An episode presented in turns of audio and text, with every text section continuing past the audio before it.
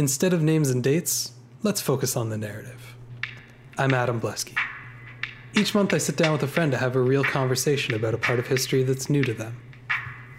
The goal is to make connections, to foster curiosity, and to appreciate how incredible the story of humanity truly is.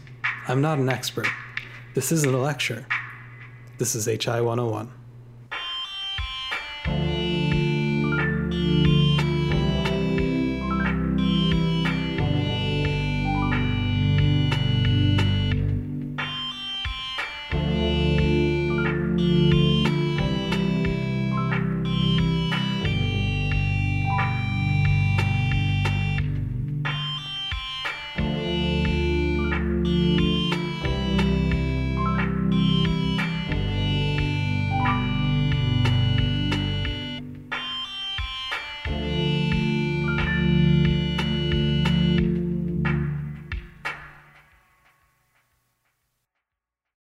Last time on HI 101, we talked about the origins of the Knights Templar as a monastic fighting order sworn to protect pilgrims in the era of the Crusades, following their unintentional path to vast amounts of wealth and influence in the Western world.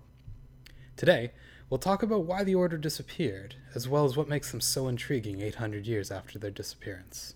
Let's begin. All right, I'm here on HI 101 with Colin Oliver. Hello. How's it going? Pretty good. Good. Uh, last time we were talking about the Knights Templar and uh, kind of where they kind of where they peaked in the 1290s or so. The network that they had sort of set up for themselves across all of Europe and you know a little bit of Asia. The works that they had done in uh, in Spain and their vast amounts of wealth and influence in the majority of European society at that point in time through their uh, their virtual invention of, of modern banking and uh, and through the many religious donations from from pious uh, Europeans.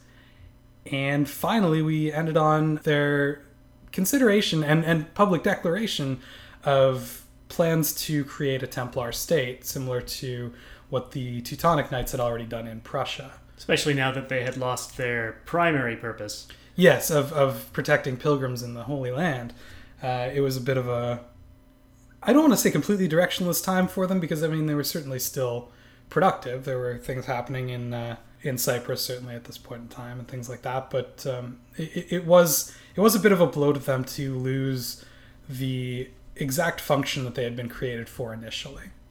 All that having been said, I want to talk about something that has absolutely nothing to do with the Templars, at least at first blush, for probably a little while. Fair enough. It's gonna matter, I promise. I believe you. We're going to talk about Philip IV of France. Okay. Philippe, sorry. and when we were talking about this, when we were talking about this uh, this topic, I I sent you a message quickly, and I was very excited about something. I said that I found because because we had been talking about your last time on the show with Yeah. uh, with Napoleon, and we had we had initially talked about maybe looking at other conquerors, like you know going for a sort Trying to theme. stick to a uh, theme, yeah. you had, you had heard that um, other guests have kind of stuck to a theme, mostly accidentally, before now, and, and we're considering doing the same. I found your link to Napoleon, Which is awesome. which is very exciting for me, especially when you find out what this link is. So watch out for that. It's Cool. coming up. Awesome. Philippe IV was born in 1268 and uh, was known as uh, Philippe the Fair. Not like he's very fair, like just, but like really good looking. Okay. He was like a super good looking teen, apparently. Fair enough. Enough so that like he got he got one of his like royal epithets set as the fair. That's not many people get that. Yeah. He was anything but actually fair in the other sense of the word, though. He was a bit of a uncompromising character to the point that one of his other epithets was the Iron King. So, yeah, there's a there's an interesting yeah. Calling him the fair just seems a little bit wrong. I'm probably gonna stick with the fourth.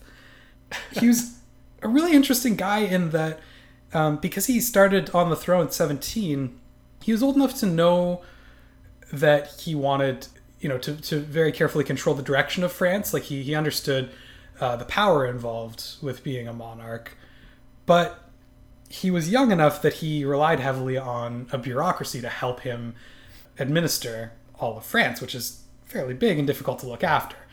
Usually, what you see is either someone that became king at like age two and like you know worked with a, a protector and and you know have virtually no power and when they do come to power seem to basically be puppets of the people that raised them anyways or you see people coming to the throne as full grown adults and they seem fairly uh, sure footed and, and fairly independent he was this interesting blend of both in that what he decided to do was make the the bureaucracy work for him in fact he's he's one of the notable things that he does is call the first meeting of the three estates, which becomes a big thing if you ever look at uh, French Revolution. So the three estates is like a, a parliamentary assembly, uh, the three estates being the clergy, the nobility, and everyone else. Right.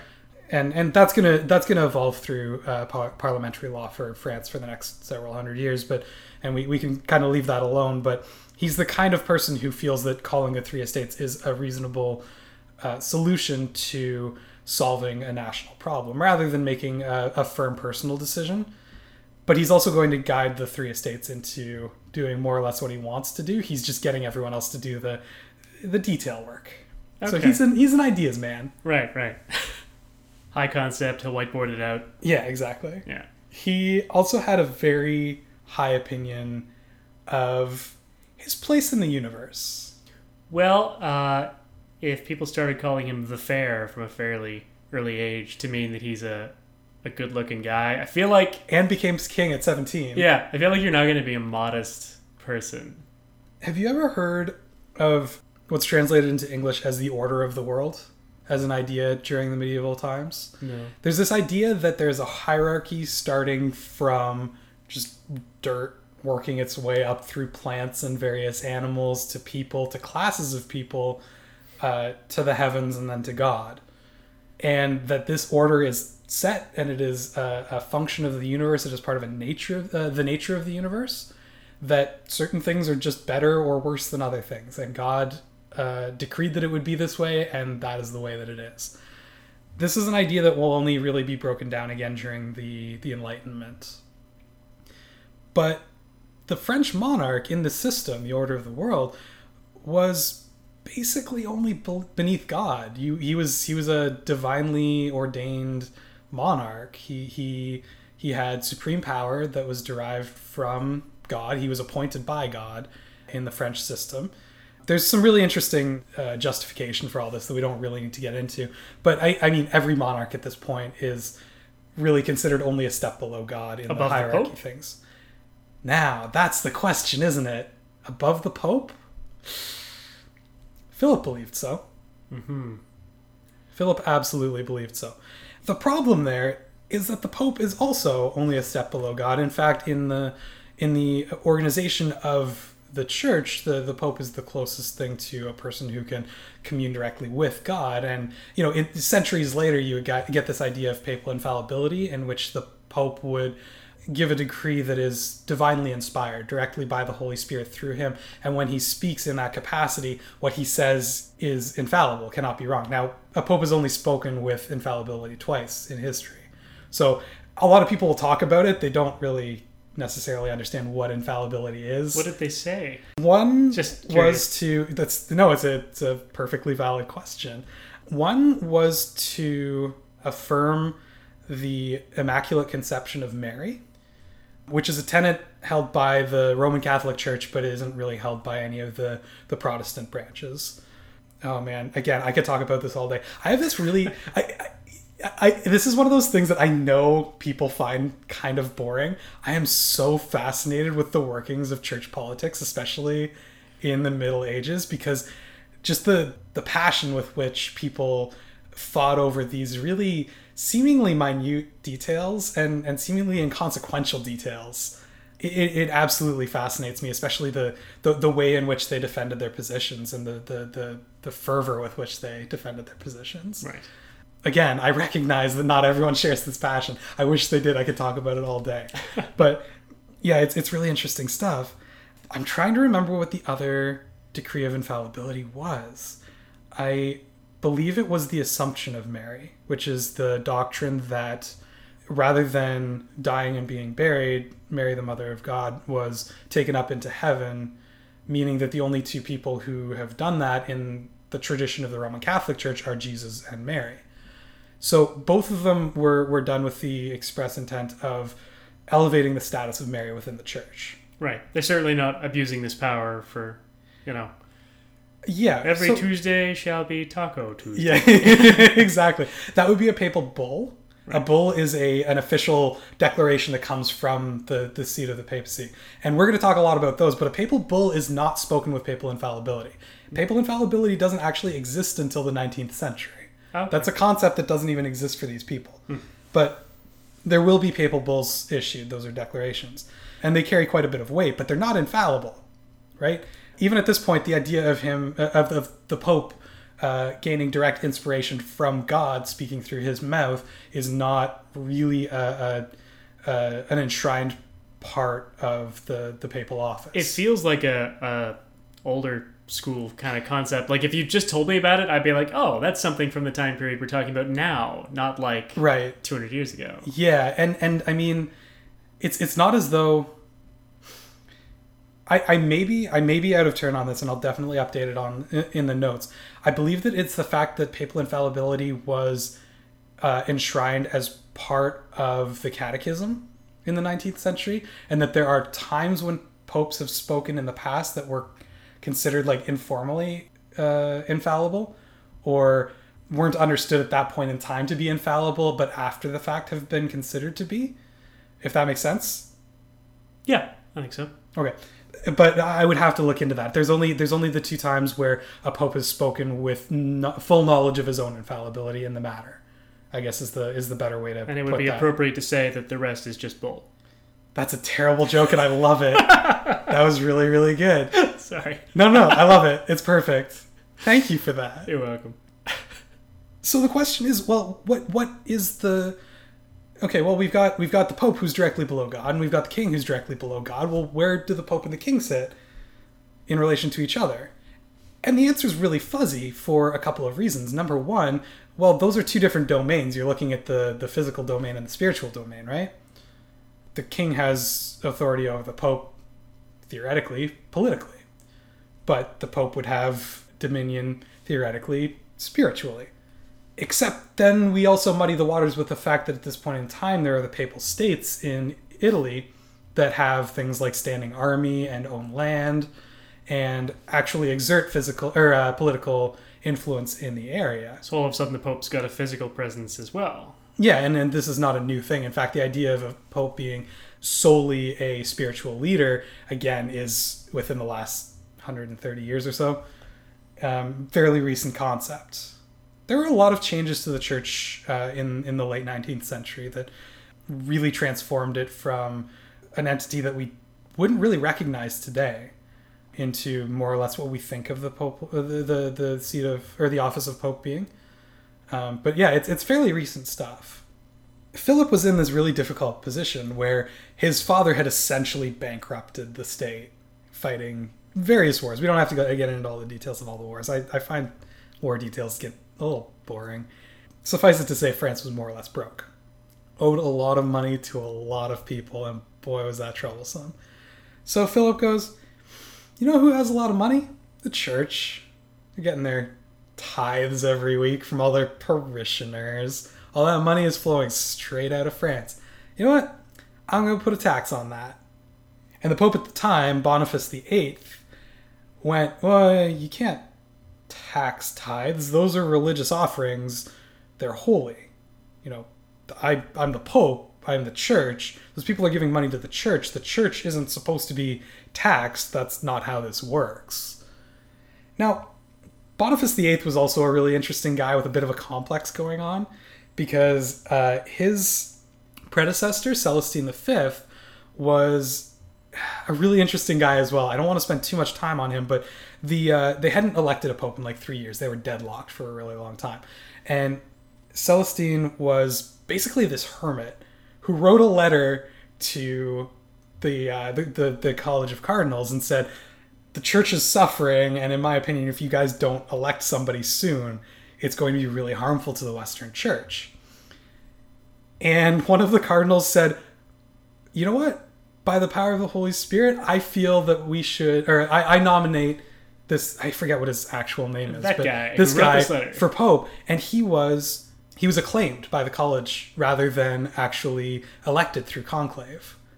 So there is this there is this provision that if uh, an individual who is eligible for pope is universally acclaimed by the College of Cardinals, um, it's considered an act of the Holy Spirit, and that person person isn't invested with the office of pope. And this guy went, "What? I'm a, uh, I'm just a hermit. I don't want to be pope." And he tried to turn it down, and he tried running, and they tracked him down, and they brought him in and made him pope.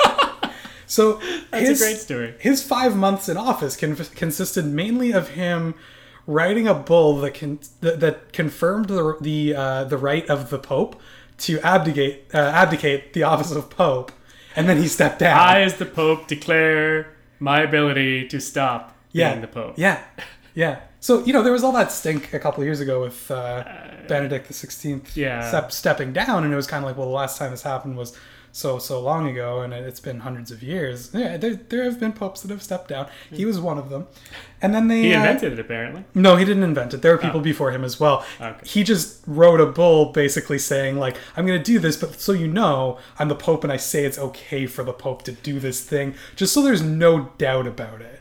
Good deal. And he just wanted to go back and live out the rest of his life as a hermit, just in peace, just a, a quiet life of prayer. I don't want to hear more about that guy, but let's. Uh, There's not a lot too- more to say about No. that guy. That's the thing. He's he's really interesting. So so Boniface is, is elected after this guy, and he's worried because this is the climate that we're in that somebody's going to uh, take Celestine and install him as an anti-pope. An anti-pope is this idea that you can have two popes at the same time, both claiming to be the actual pope.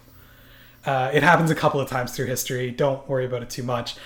But because there's that political aspect of it as well, he's worried that he's going to lose power, he's going to lose face if someone takes Celestine and installs him as an anti pope. Because it seems that he's been forced to be pope before, and because this question of abdication, despite this papal bull, is a little bit in question. So he takes Celestine and he locks him up in a castle for the remainder of Celestine's life, which isn't that long, really. But he's pope and he's keeping the ex pope locked up. poor guy. Yeah, and, and Boniface kind of carries this bit of a power complex over through a lot of this. And I don't know how much I can really attribute it to the way that he was elected he was elected, but it's certainly the way he dealt with being elected kind of speaks to his It's further context. his- yeah, yeah. yeah, exactly.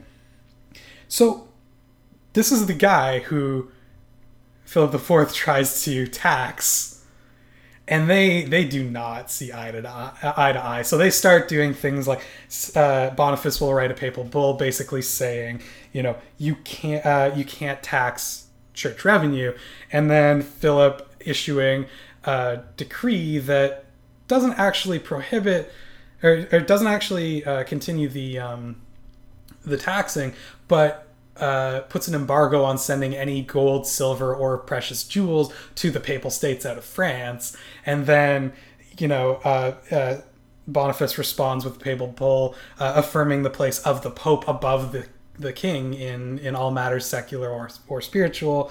And then, you know, back and forth. And one of the bulls is in Latin called because they're all in Latin. Every papal bull, even to this day, is written in Latin. It's called um, "Ausculta Fili," which means "listen, son." Which I don't think is how the in- inflection was really meant. but he wrote a papal bull called "Listen, son," That's great.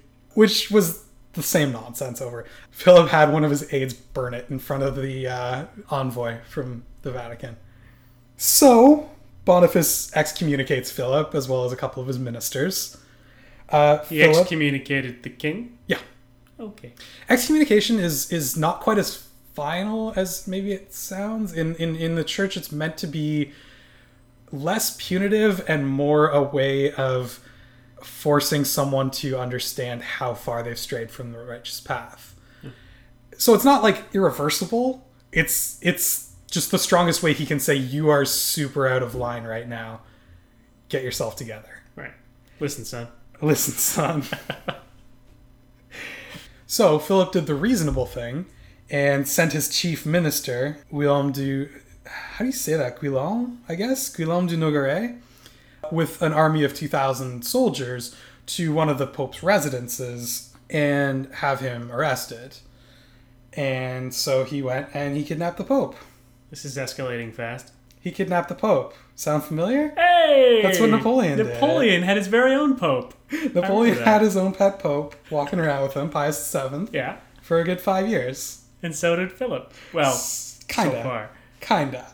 What what really happened was they went. It's it's a it's a villa called uh, Anan uh, uh, Anagni, and um, there was a, one of the commanders named Sciarra Colonna uh, told uh, Nogaret told the Pope that listen, you, you should just step down, like just get this over with, step down. We'll get a new Pope in. This will all be over. And this Pope told him, uh, I would sooner die than step down.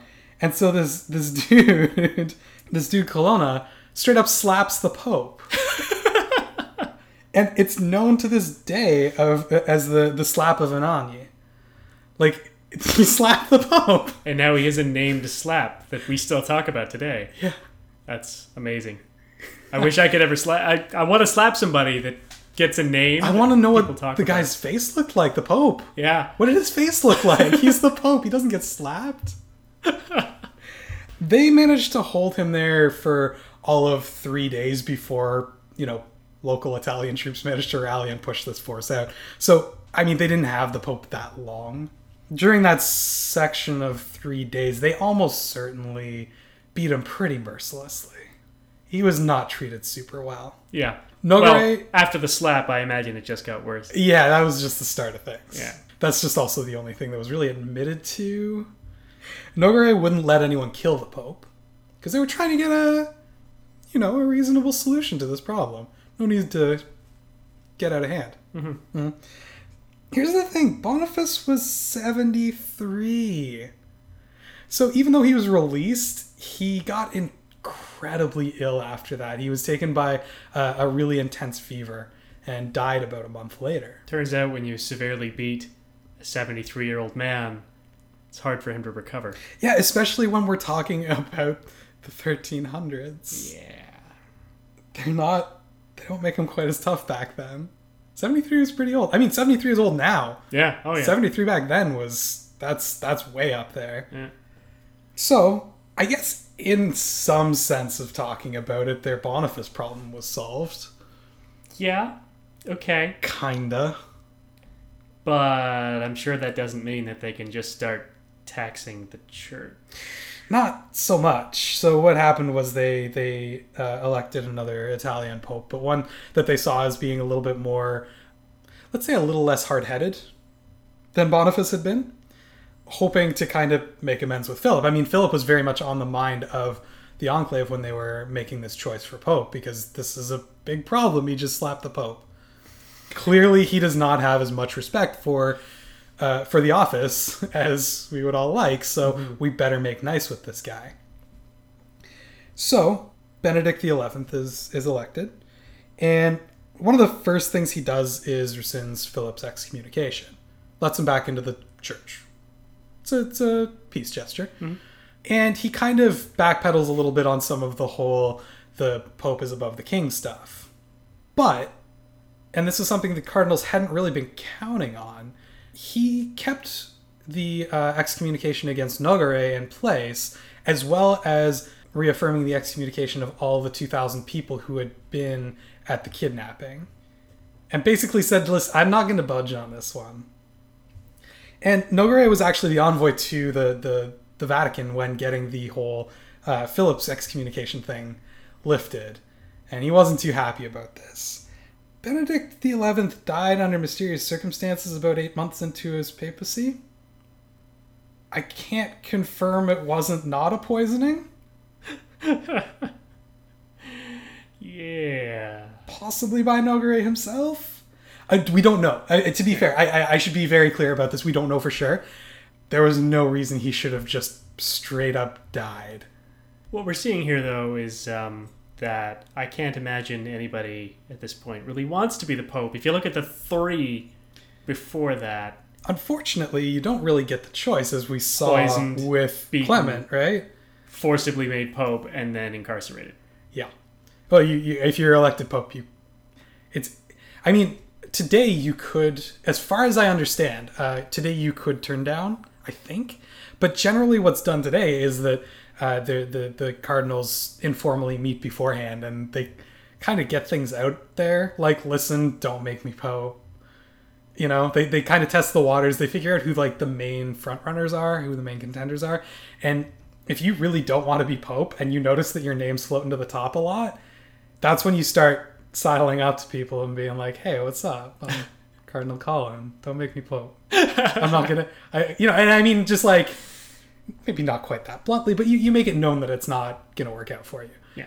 So, anyways, yeah, you don't you don't have much of an option. There has to be a pope, and and what's more, we they, they really need a pope in place because the longer there's no pope, the longer Philip kind of just runs amok. Right. They finally settle on uh, Clement V, who was French. Uh, he actually wasn't a cardinal, which is unusual. He had been an archbishop and he had served directly under Benedict XI, which is kind of where where they got him. And it, it took them a little bit to to uh, to elect him. I mean, conclaves can run really long. Like na- nowadays, they'll, they'll take like a couple weeks. They they could take years and years uh, earlier in history, just because they, you know, cardinals have to come from around the world to uh, to vote in conclave, and and uh, you know, you get a little bit more political. It's a little bit more deadlocked, things like that, and you need a pretty good majority to actually be elected pope. Right. It's not just like a, a simple majority. That so makes sense. there was a problem at this point in time where uh, there was more or less an even number of Italian and French cardinals, and they were basically blocking each other out. So it took them about a year to settle on Clement V. And they were hoping that he was enough of a peacemaker that this whole Philip thing should again work itself out. Uh, it turned out they didn't just get a peacemaker, they got a complete rollover. Now, again, this is something I cannot prove in any way, shape, or form. There's a good chance there were some backroom deals made where either political favors or just money traded hands to get Clement elected. And whether or not that's true, Clement certainly acted in a manner that would suggest he felt that he owed his office to Philip. He was Philip's pope. So this is kind of the second pope he just sort of has in his pocket. Right. This one, you know, in a slightly more backrooms Mm-hmm. kind of sense. But I mean, it, it's not, you know, while his election is very shadowy, very mysterious, uh, the fact that he was a Philip supporter is not in any way ambiguous. The first thing he does is appoint nine French cardinals to help offset that pesky stalemate that had re- resulted in his own election. Right. And uh, a much bigger thing, he moved the seat of the papacy to Avignon in France, away from the Vatican, away from Rome. He was a French pope, like through and through. So, what does any of this have to do with the Knights Templars? Remember those guys? I I recall, yeah. Remember how when we started all of this, Philip owed a lot of money? Guess who he owed it to? The the bank in a manner of speaking. Yeah, to the Templars, because the Templars would uh, loan money at this point in time. And To the king?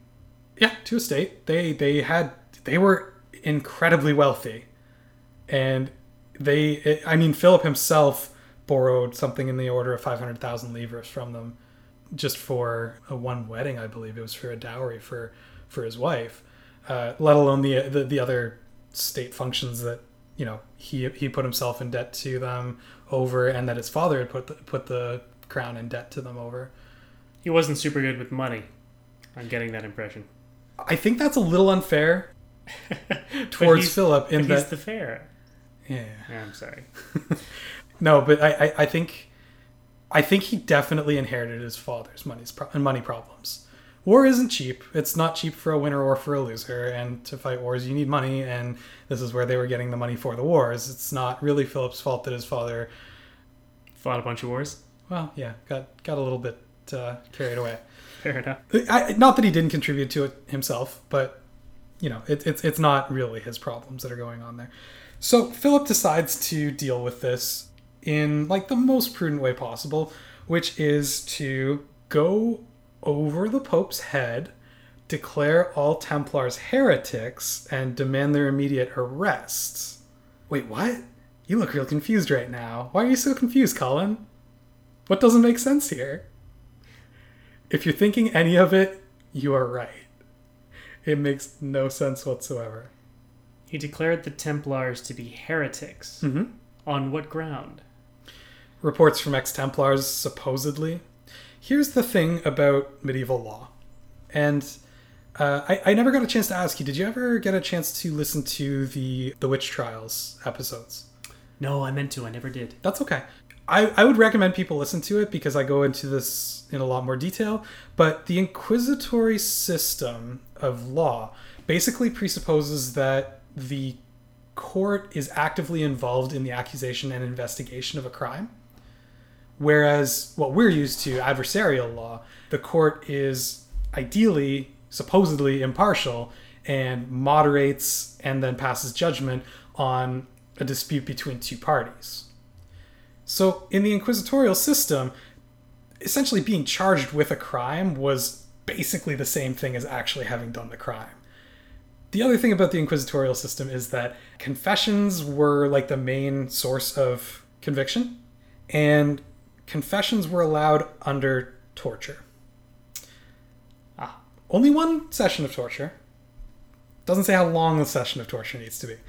So, uh, especially in the witch trials, but also in any uh, heretical trials, uh, confessions were all over the place. It was so easy to get confession. They were very good at torture at this point in time. What's more, uh, and I mean, usually these heretical trials are run by the church, is the big thing here, right? Like the church is running inquisitions against heresy. Your, your best bet, if you're ever thrown back in time and accused of heresy, is to confess and say that you're sorry and then say that some other people did it too. Because you're given a more lenient se- sentence if you seem repentant and you're given an even lighter sentence if you're able to implicate other people. Because if you can implicate other people that means you really did it and you can't have done it alone. And if you're really repentant you would understand that turning in your neighbors is what's best for them as well as for you this is how witch trials get going. Right.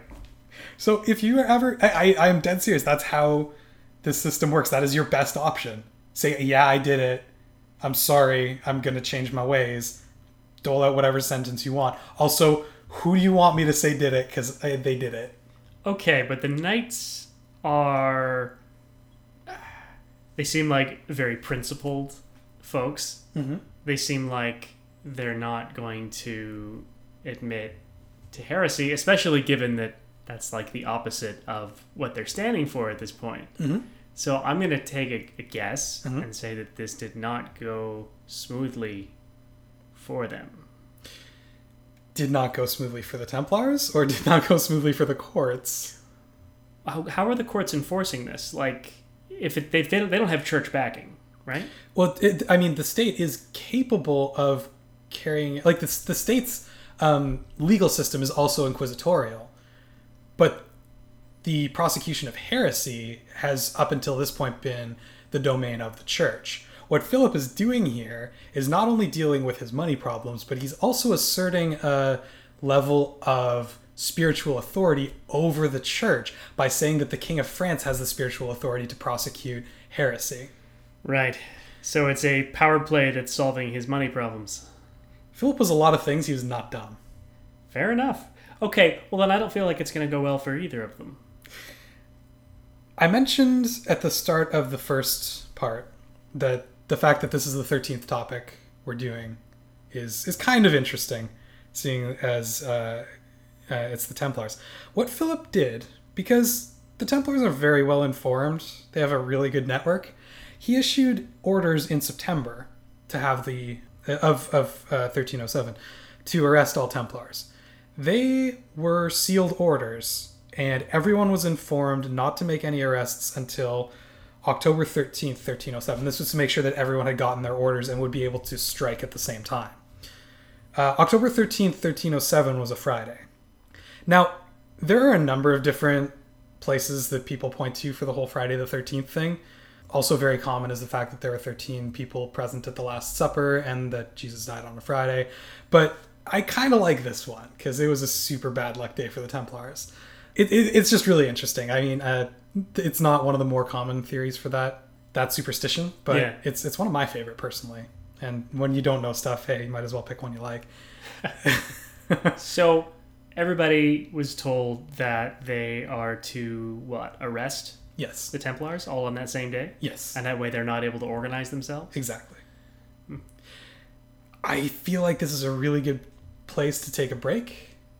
Sounds good. Cliffhangers. Yeah. when we come back, we'll talk about what exactly they were charged with and sort of what became of it.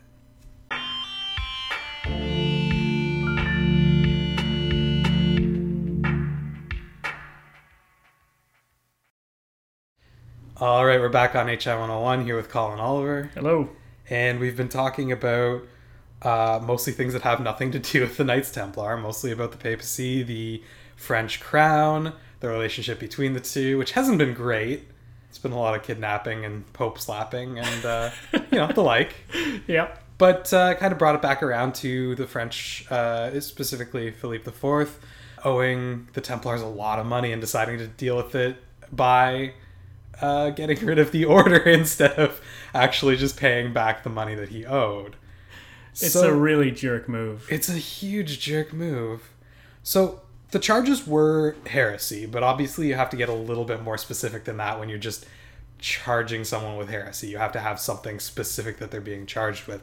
And they ostensibly were going off of uh, testimony from uh, ex-Templars who had, you know, left the order and were testifying to these things happening within their ranks. Now, Were these people identified or no, they didn't need to be because uh, under Inquisition law, the adversary is the court itself, not another accuser.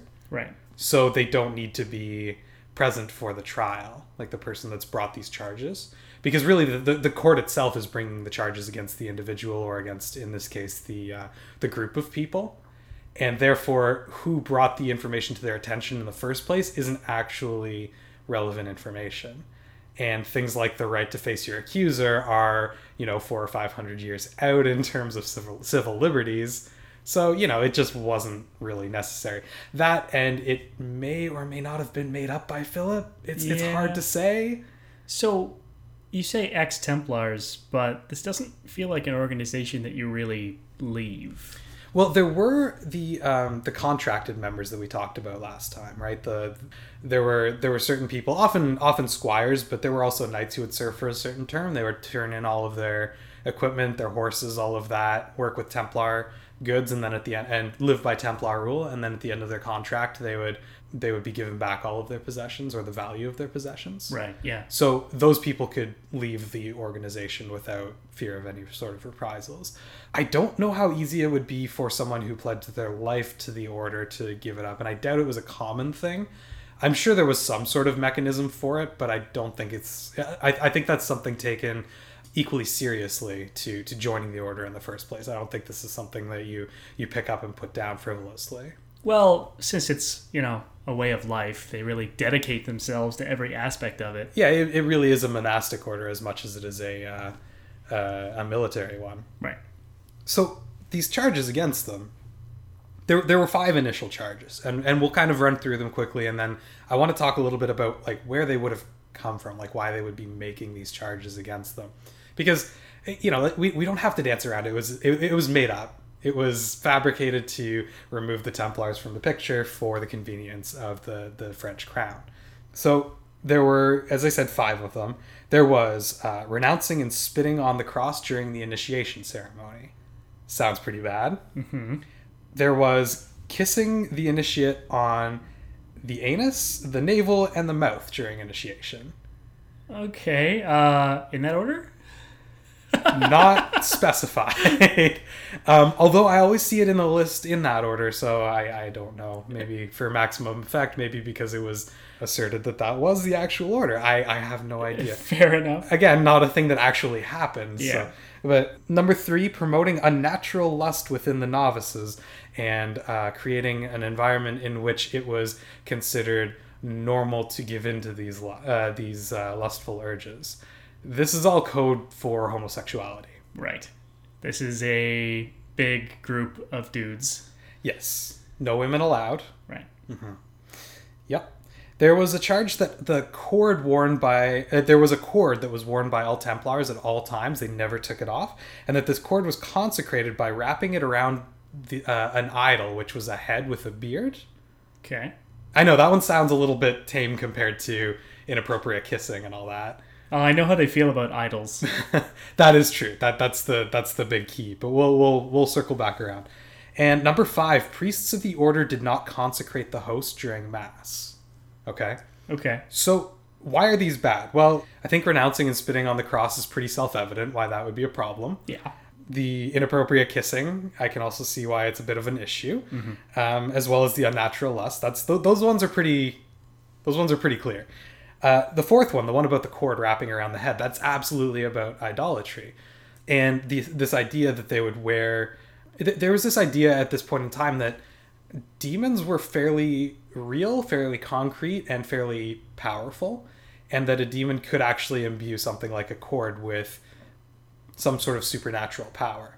So that not only is this a symbolic uh, act of heresy through idolatry, but that these cords would actually be demonic in nature after this consecration. Right. And that final one about not consecrating the host, I mean, the consecration of the host during Mass is essentially the most important thing that happens during the Catholic service. So that transubstantiation of the host into the literal body and blood of Christ is is the the pinnacle of, of holiness within that ceremony. And to not actually consecrate the host is making the entire thing into a mockery of the, the, the mass proper which was something that supposedly heretics would do. You know, you've heard of uh, things like the Black Mass. Um, it's often I mean, the the the Black Mass is kind of a, a subject in and of itself. It's this whole thing, but really, there was no one definition of it. There was no, you know, there was there was no book. There was no like instruction guide. But in general, it was considered a a mockery of the mass proper, and by not consecrating the host, that would be mocking the uh, the ceremony itself. Right. And I mean, when you look at these charges, it's it's interesting because uh, they're very very similar to basically all of the other inquisitions against heresy that are going on at this point in time. So there's some other big heresies that are being investigated by the church uh, in and around this time, or, or, or somewhat before this time, that the charges often look exactly the same each time. Now, in general, the heresies that the church was investigating were relatively tame. Like if you were to look at them today, you would see that as a fairly valid Christian denomination in terms of their you know their beliefs and their rituals and things like that. But at the time, the uh, focus on adherence to dogma sort of stipulated that you couldn't let variations of Catholicism exist. Right. And that was a whole thing. Yeah, that was a big, big thing at this point in time. You know, right up until the the Protestant Reformation, right? Right. Yeah. And I mean, the only reason the Protestant Reformation, eh, I shouldn't say the only reason. That's very unfair. But uh, one of the big reasons that the Protestant Reformation is seen as a as a as as a milestone is that that's the first time an attempt at a reformation wasn't successfully repressed by the rest of the church. I mean, there were many other reformers that came before Martin Luther that just weren't successful at doing what he finally managed to do, namely right. breaking from the Catholic Church. So these these heresies aren't particularly insidious when you look at the actual theology of them. However, the way that they were best dealt with within the church was basically to ascribe all of these fairly demonic qualities to them. Make it look really, really bad so that everybody will hate them. Exactly. It, it, it simultaneously alienates people uh, due to these seemingly, you know, inhuman acts that they're committing and provides a really familiar narrative for for people who aren't involved in the Inquisition in any way. So when they hear news that you know the the Templars have been accused of wrapping a cord around uh, uh, an idol head, that's the sort of thing that people would hear and go, "Oh, that's a thing that heretics do. They're probably heretics." I was gonna say because they're, I guess, probably a fairly well liked organization. I mean, up they, until this point, they weren't disliked. I, I, I mean, they were still gaining. They were still getting a lot of uh, donations and the like, and they weren't. You know, there there were people who resented their their wealth and their power, but that was really more of a, a personal issue with them and not a an issue of faith. Mm-hmm. You know, no one no one doubted up until this point that the Templars were holy men. You know, they they were well known for sticking to their to their beliefs, to their vows. So, yeah, it, it would be quite a shock for people to hear about all of this. That being said, when they hear the charges, they're hearing very familiar charges. And, and it's just this kind of uh, this kind of set narrative about what heresy looks like that's being used that sort of provides like a, a symbolism or a shorthand for what people believe heresy to be. And and it's really interesting to look at heresy at this point in time because really what it does is give you less of an idea of what unorthodox Christianity looked like at the time and much more of an idea of what the average Christian believed to be the most anti-human repulsive types of behaviors. Right. So it's it's very much a, a, a reactionary sort of set of um, qualities or actions. They know exactly what to say to set people off. Exactly. And I mean, one of the biggest things that's missing from the narrative of the, the Templars' uh, so called heresy is normally there's a lot of um, extremely misogynistic uh, temptation from women that have been tempted by succubi, which are sexy demons. Um, right. they there's a lot of so so a sexy demon comes along tempts a woman into heresy and once she's fallen from grace she tempts men into heresy. So there's usually this this uh, this narrative of of sort of uh, sexual depravity that goes along with this. And that's not really available to the templars because of their vows of never touching women even their relatives let alone looking at them for too long Right. And So- that's well known. I think that's a little bit harder for them to lie about. Exactly, which is where you get the the homosexual angle to this whole thing, because part of part of that narrative of heresy is sexual depravity, and if you can't have this this uh, demonic temptation angle, might as well go for homosexuality, which is also seen as as quite uh, uh, quite unnatural. Right. So, you know, we talked last time about, you know, how your best bet under the Inquisition system is basically just to confess and implicate your neighbors. Uh, because if you don't, they're just going to torture a confession out of you, anyways. So, not a lot of people like volunteered confessions, but once the torture starts, they started getting confessions on all of these charges, right? And they actually started adding charges as they uh, as they kept going. Uh, various other uh, really typical heretical charges. Biggest one would be uh, idol worship, so actively worshiping idols as part of their services. Uh, specifically, a name kept coming up, uh, Baphomet, Okay. as a uh, as an idol uh, or a demon that they worshipped as part of their like that that that would be the the main sort of focus of their order was worship of Baphomet. Is that what they thought the head was? Uh, it was postulated afterwards. However, here's here's the thing about Baphomet, and we'll we'll kind of look at a little bit of like what you know where these charges are coming from, like how they how they originated. But one one Templar would confess that Baphomet was this bearded head. Other ones would say that it was a head that had you know feet on it. There was another confession that it was uh, a head with three faces, or um, a cat with the face of a man. There were all sorts of like versions of Baphomet, and you know the reason for this is because there isn't a Baphomet idol in every Templar house, and what you end up getting out of these these uh, torture confessions is they're literally trying to say anything that they think that their interrogators want them to say. Just to stop the torture. Exactly. So if they have heard the name Baphomet thrown around as uh, an idol that supposedly heretical Templars worship, and they confess to themselves having been uh, worshippers of Baphomet, and an inquisitor asks them, What does Baphomet look like? Right. and they've never actually seen Baphomet, but they just want it to stop, they will try and think of the most diabolical, literally diabolical thing that they can think of, and that's where you get things like a, a head with three faces, or or uh, you know a, a cat with the head of a man. Right. I don't know. A cat with the head of a man doesn't sound that terrifying. No, but it is unnatural, and that's important because you have to remember that de- demons aren't necessarily hideous, but they are unnatural. Right. And I know that's a bit of a, a fine distinction, but it is really, really important because, you know, we, we again talked before about the natural order of the world, right? And this idea that things are supposed to be a certain way and anything outside of this order is diabolical in nature, right? So, so, you know, even if a cat with the head of a man doesn't seem that bad, it, it's still not supposed to be, Right. right? Yeah. So, I mean, they've got all of these confessions coming out of France, where the uh, the French crown is running the Inquisition, but Philip is also putting pressure on Pope Clement, basically to expand this Inquisition uh, worldwide. So he f- more or less forces him to issue a papal bull to have all Templars in all countries arrested. Now, this is kind of taken, you know, more or less seriously depending on the country, but it is also a papal bull, and you kind of have to follow those pretty closely. Like they're they're kind of important things, Right. and in most places they were they were arrested.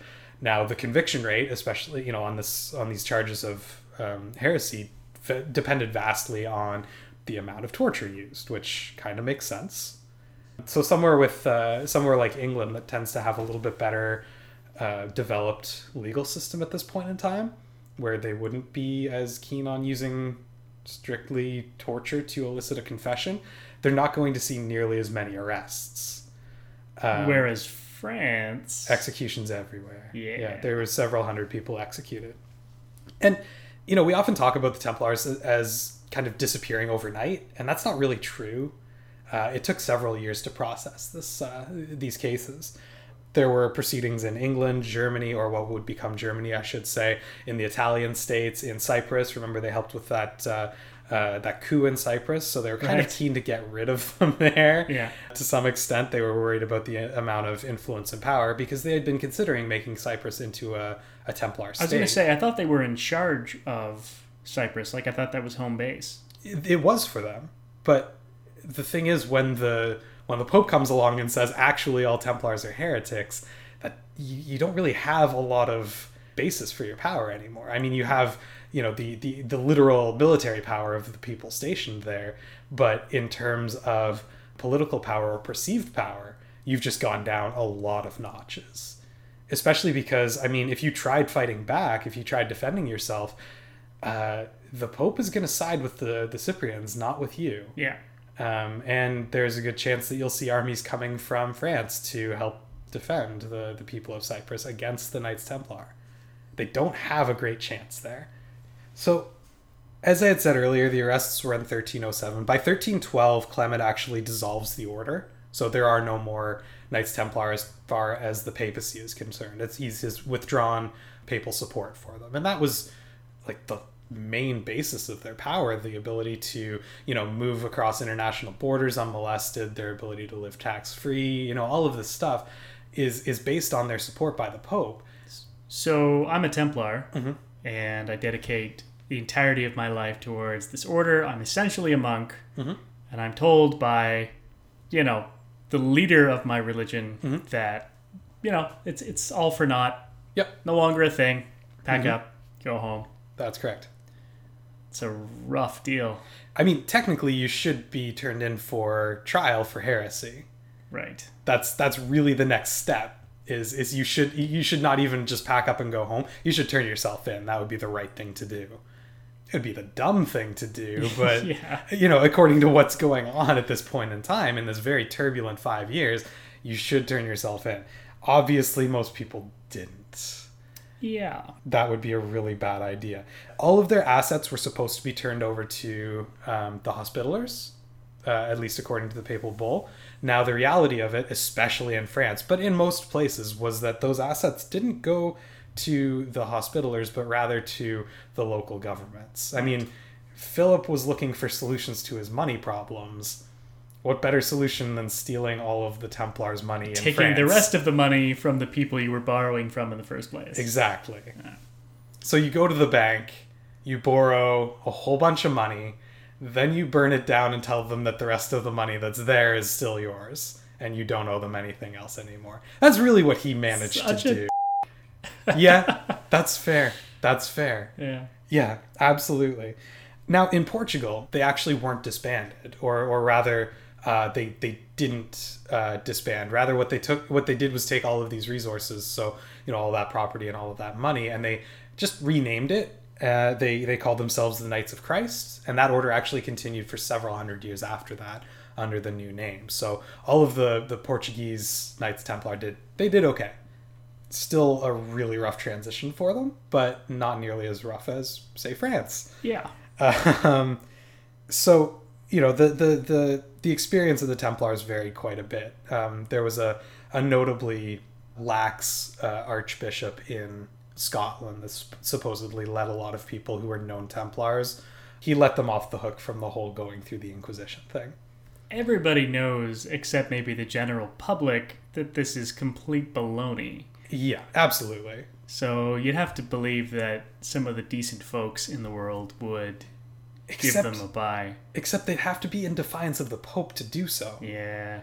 which is a really, you know, a really difficult thing to do at this point in time. You know, if you're an archbishop in Scotland, you're probably going to listen to the Pope on most things. To actually to actually go against those orders is is a big deal. I think it really deserves some some recognition. Fair enough. Fair enough.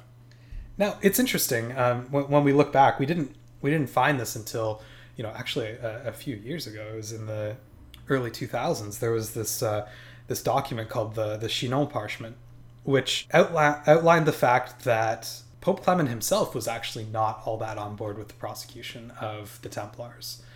They investigated, you know, the the, the church investigated shortly after the uh, the initial arrest by the by the French crown and found no indications whatsoever to suggest that the, the Templars were heretics, and for good reason. That being said, they also found that the damage to the reputation of the Templars was so great that it was probably more prudent for the papacy to disband the order and reshuffle those resources to the Hospitallers than it was to keep backing what was quickly being perceived as an incredibly heretical organization. So I, I, found that res- really interesting. I mean, one year after that initial uh, arrest, they, they were already going like this whole thing is baloney, but they kept We have to letting go with it it go on. Because otherwise we're ultimately going to do more damage to our organization. Yeah, it was a PR, very calculated decision, Yeah. but it was a decision that was made to, to just kind of let this happen. So, really, only a few hundred of the knights were actually accounted for, for all of these arrests, for all of these executions, and they were being executed uh, by being burnt at the stake. Let's not dance around this. It was a, it's, it's a, it's a horrible way to die. It's extremely painful. It takes a long time. It's, it's awful. Don't pick that one if you ever have the choice. I mean, there were more than 15,000 Templar houses uh, when the arrest warrants went out across Europe. That's a lot of people. That's, I mean, we don't have exact numbers, but to to uh, to guess that they topped 100,000 wouldn't be a huge stretch. And they executed a few hundred. Mm-hmm. Yes, but they lost all papal support, and I mean,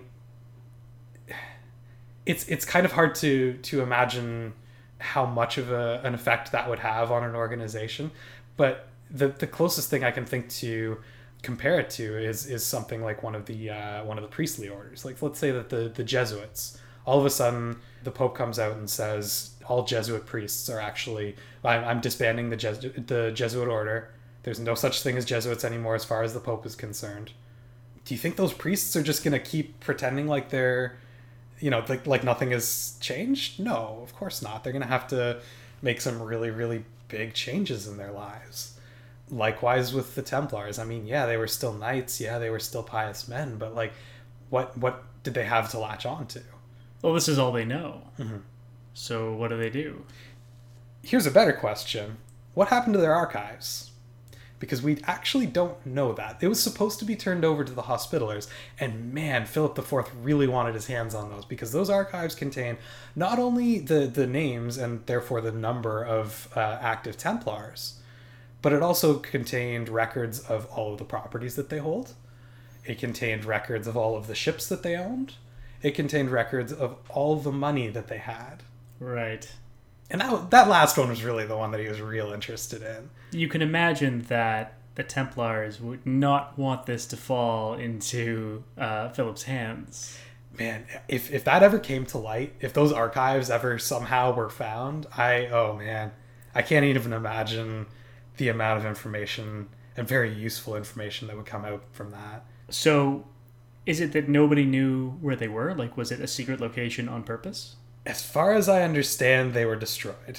Okay. Probably to keep people from getting, gaining that information. Because, I mean, you know, Philip was already going around executing as many as he possibly could. This was for their own safety. I mean, you know, how do you how do you protect your entire order if somebody can come in and take a list of, of all of the people that are part of it and all of the places they could possibly hide. And all of the things that they own. Mm-hmm. Yeah. If I was in charge of the archives and that order went out, I would be sitting there with matches all day long, just torching it, because that really seems like the most prudent thing to do. But there's no record of that actually occurring. No, The torching of the archives. correct. They just somehow got lost in the administrative shuffle of turning everything over to ostensibly the hospitalers, but more realistically the local government. Right. So, I mean, in reality, probably what happened is most of the Templars just joined the Hospitallers. They were very, they, they were close enough as an order and as a philosophy to what the Templars uh, were at this point in time that it would, I mean, it would be a difficult transition, of course, but it, it would be a, a life that they would understand and could uh, could live with. And I mean, there were certainly definite examples of people joining the Hospitallers. It's just that you know, again, when we don't even know really how many of them there were, it's hard to account for their whereabouts and for their movements after after this order to be uh, to be disbanded. Right. And I'm sure we can say that the hospitalers didn't grow by a hundred thousand. Oh, absolutely not. Yeah. And I, I mean, but but the other thing too is that's a hundred thousand over all of Europe, Right. which is a relatively big place, and you know, a couple of guys here and there isn't going to really raise any eyebrows. You know, if we were to somehow look at the records now, and I, I have no idea if this has ever been done, but if we were to look at the records now and look at at uh, enrollment in the, this sort of 1307 to 1314 period, I would wonder if they saw a, uh, a larger than usual increase in uh, in their ranks. But Right. it could also be that the record keepers intentionally obscured that information. So Which would make sense as well. I guess the hospitalers wouldn't want to acknowledge that they were admitting Templars. exactly. So at the end of all this, like the whole the whole fallout of all of this was that the church actually only charged three Templars with heresy. Uh, one was the uh, the Grand Master at the time, Jacques de Molay, and uh, the other two were two of his like close subordinates, and they weren't actually charged with uh, specifically heresy. Rather, they were charged with there's there's this weird thing with uh, heretical inquisitorial law where if you confess to a crime and then recant on the crime it's not so much that you're saying hey i didn't mean to confess those things but i was being tortured so i kind of had to you're seen as a relapsed heretic at that point in time which is about as unfair as anything else in inquisitorial law Yeah. but what they were actually charged was, with was recanting. And uh, you know he, he famously made a statement something along the lines of the only thing i'm guilty of is betraying my order by confessing these false crimes. But which you know is, is quite noble of him but uh, uh, it really wasn't good enough. And, and and the church kind of had to make an example as evidenced by the Chinon parchment is that the best way to go about it? Probably not, but Clement doesn't really seem to have a whole lot of latitude in this situation, so I can kind of understand how this shook out. Yeah. So all three were burned at the stake. De Molay requested that he be tied up with his hands together, clasped in prayer, and to be oriented towards uh, Notre Dame Cathedral, which he could see from the place that they were being burned. And apparently, from the flames, he cried out that God understood who was truly responsible for these atrocities and that he would make sure that they were punished accordingly, or something to this effect. And interestingly enough, both Pope Clement and uh, Philip IV died within a year of the execution of de Molay. Clement succumbing to a long running illness, a very long illness, and uh, Philip had a, a stroke while hunting. It was just kind of a freak accident. Now, if we if we looked at every single person in history that sort of cursed their accuser from the uh, from the execution stand, uh, we'd find a lot of them that you know the, the accusers went on to lead long and happy lives. But it is interesting in this case. That, It's a uh, it's a fun yeah, confluence yeah, of events. It, it means very little, but it is very fascinating. yeah. And I mean, let's let's be super clear. Like they did not do anything. I mean, even even Philip didn't really hi- try to hide the fact that it was more or less a power grab. I mean, to the point where he had de Molay serve as a pallbearer at a at a funeral for a family member the day before on, October twelfth, so the day before the arrests. Right. So, after he had already issued all of the arrest orders for heresy, if you're about to accuse someone as- of heresy, a, a group of people of heresy, you don't get their leader to serve as pallbearer at a family member's funeral. No, I'm surprised nobody called that up. I, I, I imagine a number of people did, and Yeah. it didn't matter. Yeah. Inquisitorial law is not known for its uh, proclivity for giving the defendant the right to defend themselves. It's not strong on that point. No. so let's talk a little bit about what you know where these charges came from why they would seem plausible to someone that was hearing about these charges we had things like spitting on the cross or the priest not consecrating mass now we've talked a lot about the uh, the templars living at this uh, confluence between the islamic and christian world in the holy land and, and having a lot of contact with muslims at a time where to, today we look at the, the, the relationship between the West and, and the Islamic world as, as being somewhat of a line. I mean, we're, we're basically mixed completely compared compared to at that point in time. There, there was there was such a hard cultural divide that there was very little understanding of each other. One of the big concerns, especially when fighting in the in the Crusades at this point in time, wasn't that you would die in battle, but that you would actually be kidnapped and forced to convert to Islam. So, one of the things that it's suggested that the, the Templars may have engaged in, especially for people uh, stationed in the Holy Land, is training in how to commit apostasy, to uh, you know, to, to renounce Christianity, how to appear to renounce Christianity without actually giving it up. So they, they called it uh, apostasy with the head but not the heart. The idea being, you know, if, if you're if you're uh, captured by an Islamic army, it's better to survive to return at some point than it is to necessarily die for your faith. Now, I'm not sure how much I believe that this is the case in when we're talking about the Templars, specifically because they seem to value martyrdom so highly. Mm-hmm. Uh, but that being said, it's a really interesting proposition for why somebody might have come away from the Templars saying that this is a practice that is common within their ranks. Right. Um, we we talked about the uh, the sort of supposed sexual deviance within the uh, within the order. I think that one's pretty self-explanatory where that's coming from. You get a bunch of guys together and you can't accuse them of doing weird sex stuff with ladies.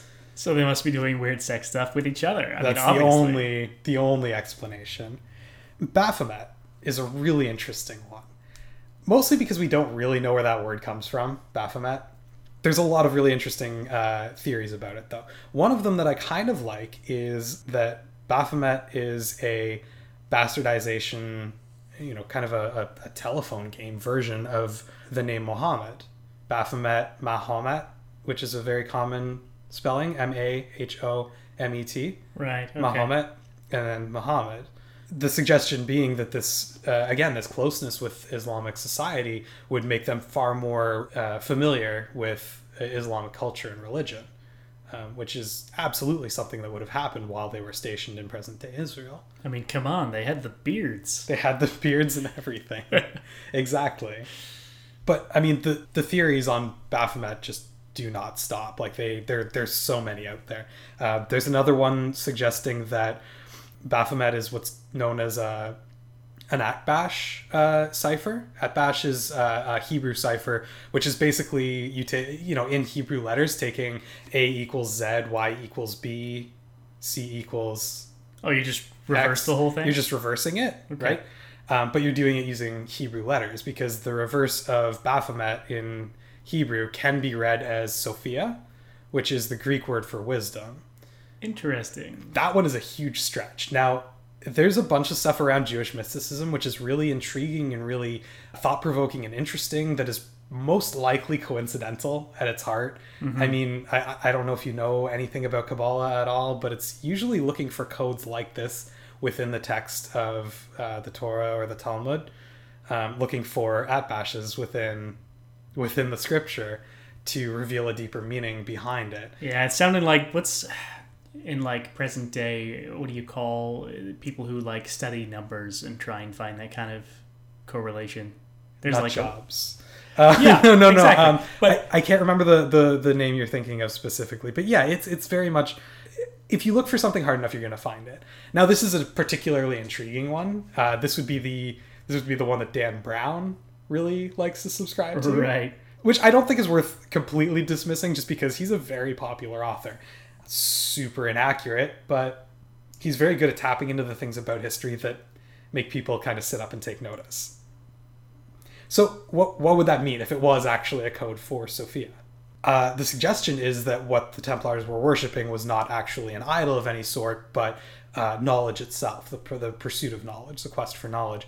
And what people were kind of driving at is that possibly the Templars were forming a type of Gnosticism within their ranks. Gnosticism being a, a type of Christian mysticism, uh, Gnosticism meaning to know or to understand. And it's about uh, understanding deeper mysteries within the faith that they don't believe uh, the general population could uh, understand or experience fully. There have been many Gnostic sects throughout uh, throughout history, and it's a really interesting uh, kind of sidebar to Christian history.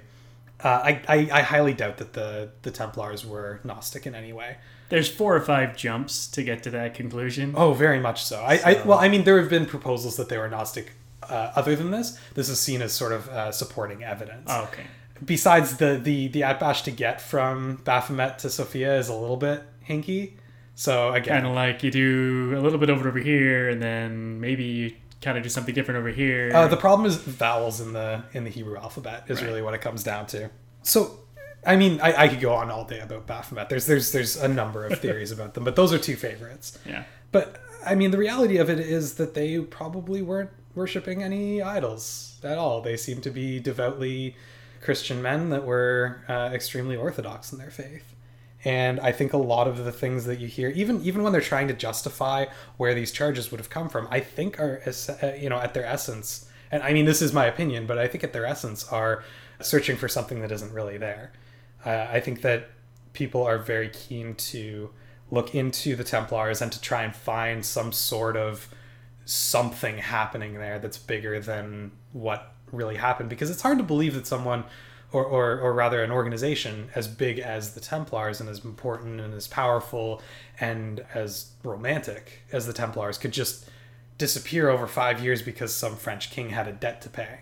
People Um, love conspiracies, and that's that's still true today. I, I've got. I was. I was looking for uh, a couple of images on the Templars, and I found this one, and I want you to uh, look at it, and I want you to describe what you see here. Whoa. Okay. Well, we've got the uh, Red Cross that is typical Mhm. of the organization. You can call it a Templar cross. That's Templar that's cross. proper. Cool. Uh, we have a, a sw- a swastika in, Mhm. in the bottom left here, Mm-hmm. which, um, yeah, timing wise, I mean, that doesn't really line up so Sure. much. If they're going for a particular affiliation here, Mm-hmm. Uh, looks like we got the Star of David in the bottom right. Which is kind of confusing with that swastika. Yeah, I feel like they don't go together. Sure. Super good. Uh, in the top left, I can't remember what that's actually called. Describe it. It's the pyramid with the eye in it that's on the dollar bill. Yeah, it's a, it's the symbol of the Illuminati, supposedly. Right, yeah. It's called the All-Seeing Eye. And then in the top right, we've got. I have no idea what this is, but it. it That's the Mason symbol. Oh, That's okay. the symbol of Freemasonry. Gotcha. Yeah, it's a, a compass with a G in it. Yep. so, What's, okay. what's going on here? Let's talk Yeah. about what, what exactly is I- happening. what is here. going on here? What's going on here is, I think, one of the most concise examples I've ever seen of the level to which people take their obsession with the Templars and their sort of uh, proposal of the far reaching implications of the Templars having existed as an order.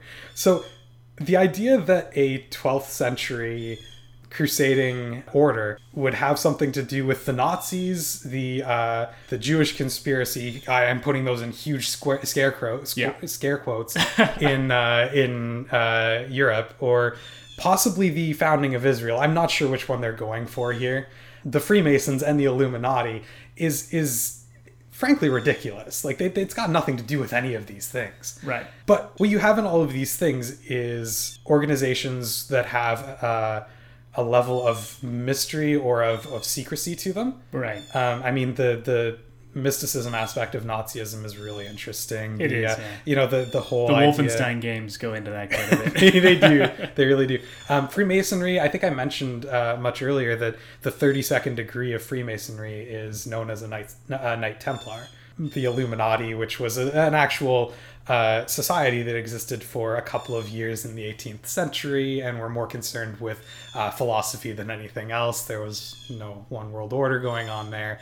I, I mean, this this whole thing it, it makes no sense, but people are really uh, keen to try and make connections. People love connections, they love patterns, and they love secrecy because, well, they love secrecy as long as it remains a secret. As soon as it's actually revealed in any way, it becomes boring, and then they move on with their lives and find new secrets. Right. But what there are there, there are so many people out there that would love nothing more than to find some sort of link between like every single thing that has some sort of secret around it at all. and and I think this this image uh, does a really good job of It's sort fantastic, yeah. of sort of exemplifying that that need to to find some sort of connection. So what about these connections? Well, I mean, the Freemasons, there was a branch of Freemasonry that was founded in Scotland. So there's this belief that perhaps some of the uh, Knights Templar that were given that sort of lenient tra- uh, treatment by that Archbishop that we talked about may have gone on to found the Freemasons. Now, they're kind of ignoring about a 400 year gap there, but don't worry about that gap. That's not important. Uh, you know, and it's it's just it's just things like that on and on where people are looking for connections. So Right. What do people think about Templars now? What are the what are the uh, the ideas about what if what could have happened? I mean, I could talk about this all day. As I think I mentioned earlier, I love I love stuff like this, mostly because it's fun to pick things apart. Yeah, it's kind of what it comes down to, but it's still it's still interesting because you always end up learning a little bit of new stuff, even amidst all of this nonsense that's going on, right? So, I mean, uh, there are people that kind of go, well, what happened to that Templar fleet?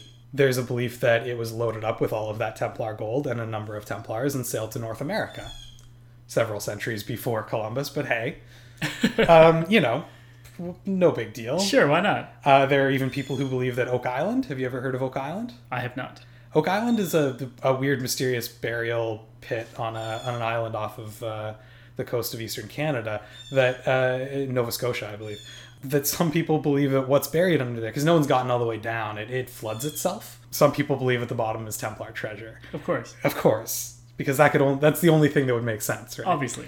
I mean, any secret society that you can possibly think of is given some sort of association with the Knights Templar. Well, and their staying power in popular culture in general has been impressive. Mm-hmm. People love to call to call on these guys, Yes. or at least the image of them. Maybe they won't use the words Knights Templar, but you'll see that like white and then red cross. I Well, think that's- a lot. That's the iconic Crusader at this point in time, is the white the the white white with red cross patty. But I, I think it's also important to note, like I mean, even with all these modern theories uh, about them, that the conspiracy theories started really early. In fact, you know, within the first few years of their existence, because you know, if you think back all the way to the start of this, they got really rich really fast. Right. And people wanted to know why. Because various donations from European nobles, that's not a good enough explanation. I couldn't possibly account for vast sums of money. Here's the other thing. Remember we talked about where they were headquartered when they first when they were first founded in Jerusalem? Yep. On the Temple Mount, where they believe that the original Temple of Solomon was. Have you ever heard of King Solomon's gold? The phrase is familiar for no particular reason. That's because supposedly the, supposedly King Solomon was incredibly wealthy, and most of the reason for that is attributed to being such a, a wise and and powerful ruler that people were bringing him tons of tribute. But there's also this sort of undercurrent of conspiracy theory that somehow he was able to actually generate wealth, you know, sort of bring it from nothing, uh, sort of this alchemical gold. Right. So there were questions about, well, what did they find when they were expanding the Al Aqsa Mosque for their own use? Probably Solomon's gold. I mean, Possibly. most likely. Most likely. Uh, here's another thing. Uh, do you remember what was in the temple that kept many Orthodox Jews from going up onto present day Temple Mount? Oh, I'm going to seem really ignorant right now, but it's that stone. Uh, no, it's not the stone. No? Uh, although it's it's what may have been on the site of the stone at one point. Okay. the uh, the original temple of Jerusalem, Right. the uh, the Solomonic temple, which we don't actually know was even there because we can't excavate that that site, and specifically within it, that room called the Holy of Holies, where supposedly God actually physically manifested. There are a lot of questions about what was in the Holy of Holies, because traditionally that was the resting place of the Ark of the Covenant. Traditionally, there was uh, inside there was the Ark of the Covenant, as well as a a pot of uh, manna, the bread that uh, that God sent down to the Israelites while they were wandering around in the desert that kept them fed for forty years. Right. So there was a these two sort of relics of their time in the desert with with Moses, the fragments of the Ten Commandments, or the, or the tablet on which the original Ten Commandments were inscribed, and this this pot of manna. And again, only the high priest could go in there and and see these items. No one knows what happened to the. There, there is no tradition of what happened to the Ark of the Covenant when that temple fell. There are some people that say that the Babylonians took it back with them. There are some people that say that the uh, Israelite priests had already taken it to a safer place. There are people that say that it was in there when the temple was destroyed. Perhaps the Templars found that. Perhaps the Templars found the Holy Grail itself. And then the powers that are associated with that. I mean, often the Grail is kind of given Philosopher's Stone style powers in, in a lot of these uh, these legends. I'm gonna rely on Indiana Jones for my knowledge of most of this. Yeah, like with the Templar guarding the Grail for all time. Exactly. Not actually called a, a Templar ever, but like the you know also that also that order of, of people secretly guarding the, the way to the Grail that were called the uh, the Knights of the Cruciform Sword, but were clearly supposed to be Templars, Yeah. like modern day Templars, Templars that had survived. I mean, yeah, the the, the fascination in pop culture is yeah, it's it's everywhere. We don't need to name off. Looking at you, Dan Brown. I'm looking at you. But I mean, there there was a suggestion that the uh, that the Grail gave them increased strength, which made them such formidable uh, opponents. That it gave them longer lives. That it uh, was somehow able to produce wealth. I mean, I don't know how that's consistent with any of the other Grail legends, but I mean, the further you get down this rabbit hole of conspiracy theories, the weirder and it, it gets, and and just yeah, we're we're not we're not accepting any of these things, but it's interesting to to note that people have associated all of these really uh, mythical, legendary things with the Templars, and sort of abstracted the idea of the Templars as these guardians of these things, well away from what they actually were, which is incredibly humble men that found themselves in a position of great power through uh, what had originally been a fairly unassuming mission for their order, namely to protect, Protect the peasants, pilgrims. or to yeah exactly to protect the the pilgrims. So I mean, the the shroud of Turin was found by the the nephew, or was uh, originally presented to the clergy by the nephew of a, a Templar. It was believed that it had been found by the Templars in the uh, in the Holy Land. Now it's it's worth noting that even the church doesn't verify that the shroud of Turin is actually legitimate. They kind of leave it up to the believer to decide for themselves. But there are a great many people in this world that believe that the tra- the shroud of Turin is uh, is a legitimate uh, relic, and that actually existing just helps to lend credence to all of these other myths that kind of go along with them. Right. So that leaves us with this this weird uh, transformation into something that I, I mean has nothing to do with the actual Templars themselves, and more reflects something of their their circumstances at the time of their demise, which I find really really interesting because my my whole knowledge of the Templars uh, at one point in time was these conspiracy theories of, of, of you know all the relics they've protected in the past of all the secret societies they've gone on to, to, to found of all the ways that they're still manipulating the world around us uh, which which obviously are untrue but That's just capturing that very specific point in time that was their very rapid decline. and it's it's an 800 year old idea that just really hasn't gone away at all. And i find that really intriguing and i'm sure the templars themselves would would very much resent this uh, this picture of them because It's not what they were about. it's not what they were about at all Yeah. So I think that's a pretty good look at the the Knights Templar. Was there anything uh, you wanted to ask? Any uh, any points you uh, you wanted to expand on at all? No, I think that covered it really well. Okay, good. I I uh, yeah, I had a lot of fun looking this one up because uh, I learned a bunch of new things, and um, I think this is one of those cases where even though the the vast majority of sort of general knowledge about a subject is completely wrong or or even non-existent, sort of uh, an abstract concept, um, the reality of it is at least as interesting as the uh, the popularized or fictionalized version of it. So. Yeah, yeah, I'm, I'm really glad we got a chance to sit down and talk about this. So, Definitely. thank you very much for coming on. Thank you for having me.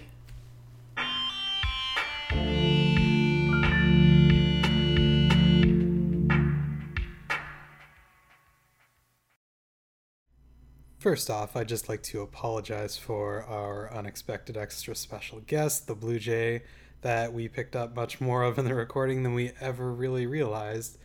Uh, sorry about that. The reality of the Knights Templar is a far cry from the popular understanding of them. There's nothing to indicate secret societies, religious treasures, or really any existence after 1312. Instead, they're an interesting product of and victim of their times. They're also a fantastic example of how sometimes people will latch on to certain stories whenever there's the smallest bit of mystery surrounding them, magnifying them many times into something they really are not. Next time on HI 101, we'll be talking about Charlemagne. That episode will be up on July 1st. As the format of this show inevitably leads to factual errors, I encourage you to visit hi101.ca and check out the corrections posted there. That's hi101.ca. If there are any errors I haven't addressed there, please let me know and I'll add them to the notes. And remember, HI 101 is a broad introduction. If the subject we've discussed today has caught your attention, I encourage you to look for more information. It only gets better from here. I'm Adam Blesky, and this has been HI 101.